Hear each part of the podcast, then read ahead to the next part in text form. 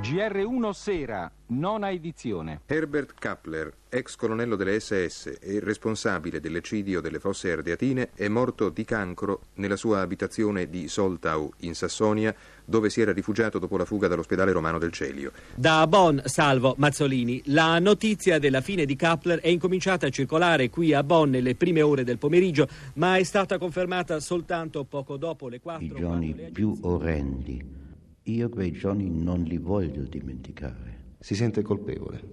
Questa è una domanda delicata. Mi sento moralmente, religiosamente colpevole perché ho ucciso. Se giuridicamente colpevole, posso dire che su questo argomento non mi sono mai espresso e non mi esprimerò.